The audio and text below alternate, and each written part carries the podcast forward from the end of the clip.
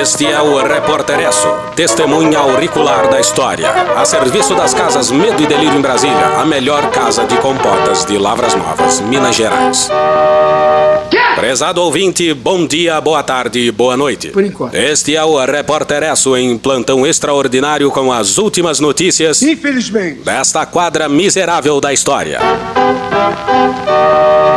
A capital federal vive dias de tensão nos últimos dias do ano. É o caos. No dia 24 de dezembro, o aeroporto de Brasília seria palco de uma tragédia sem proporções na história nacional. Verdadeiros terroristas. São marginais, terroristas, maconheiros. Não. Planejavam explodir um puma preto no estacionamento do. Essa aí é outra. Digo, planejavam explodir um caminhão de combustível de aviação no aeroporto internacional Juscelino Kubitschek com o intuito de impedir a posse presidencial a ser realizada em poucos dias. Ou seja, vocês percebem a loucura? Os planos terroristas foram frustrados não por investigação de uma briosa e proativa polícia, Olha só. mas pelo motorista do caminhão, que felizmente suspeitou de um objeto colocado em seu veículo, acionou a segurança do aeroporto e impediu que a tragédia ceifasse vidas. Não é eu autorizo, não.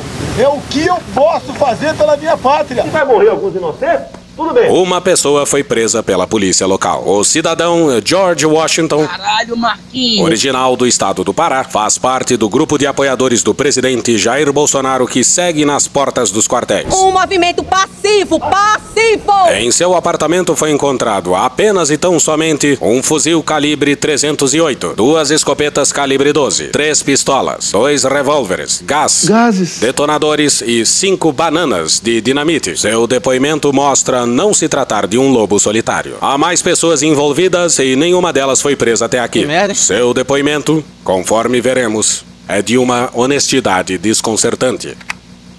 O que me motivou a adquirir as armas foram as palavras do presidente Bolsonaro, que sempre enfatizava a importância do armamento civil, dizendo o seguinte: um povo armado jamais será escravizado. Povo armado jamais será escravizado. Povo armado jamais será escravizado. Somente os ditadores temem um povo armado. Todos vocês que porventura não fizeram esse juramento, fizeram outro importante. Dar a sua vida pela sua liberdade.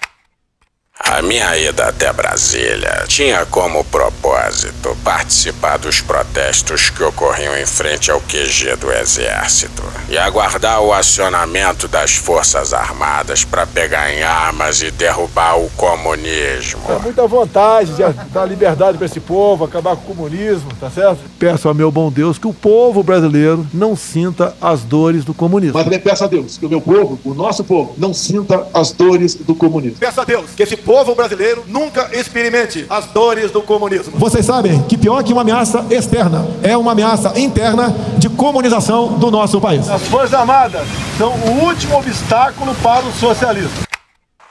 A minha ideia era repassar parte das minhas armas e munições para outros CACs que estavam acampados no QG do Exército assim que fosse autorizado pelas Forças Armadas. O senhor admite a possibilidade teórica de haver um, um autogolpe? Já houve em outros países, né? Aqui nunca houve. Ou a gente aceita tudo isso e abaixa a cabeça, ou então a gente vai ter guerra civil? Ora, então que tem guerra civil, pô. Que porcaria de frouxidão é essa?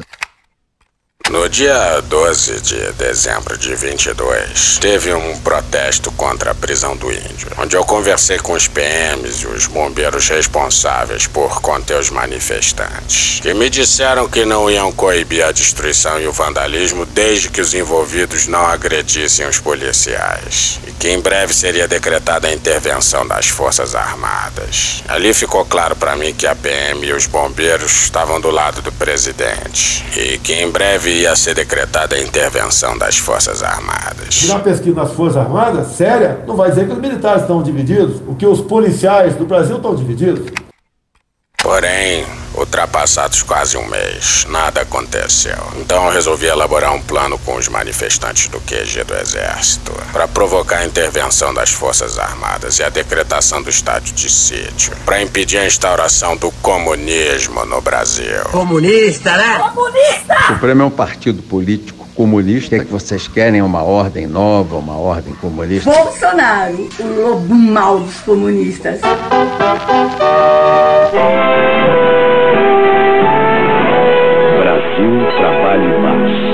Mãos dadas é mais fácil. E já pedindo perdão pelo lapso vocabular, vai ser honesto assim na casa do caralho.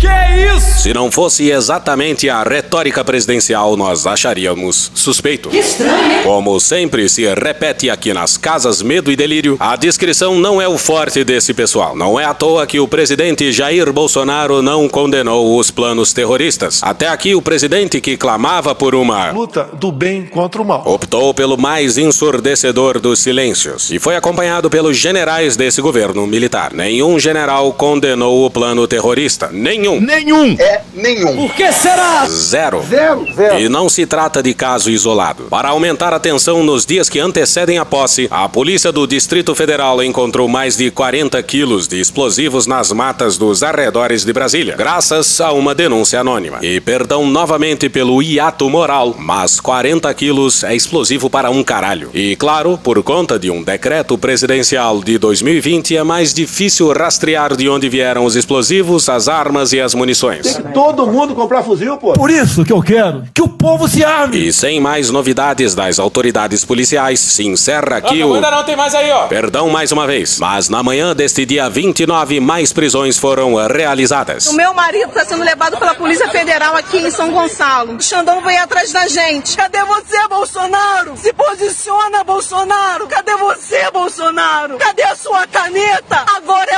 a hora de você usar a sua caneta, Bolsonaro. Cadê a sua caneta, Bolsonaro? Que tristeza. o presidente Bolsonaro. Ele deve sair de Brasília amanhã, deve passar o ano novo nos Estados Unidos. Segundo aliados, ele deve ficar por lá até três meses. Ford Corcel, o carro jovem. As prisões foram realizadas 17 dias depois do atentado fracassado e foram feitas sem o conhecimento da. letra. Por que será? Pois bem, com novidades tardias das autoridades policiais, se encerra esta edição extraordinária do seu Repórteresso. É neste clima de que o país adentrará 2023. E em breve voltaremos com mais uma edição extraordinária, desta vez a última de 2022. Porra!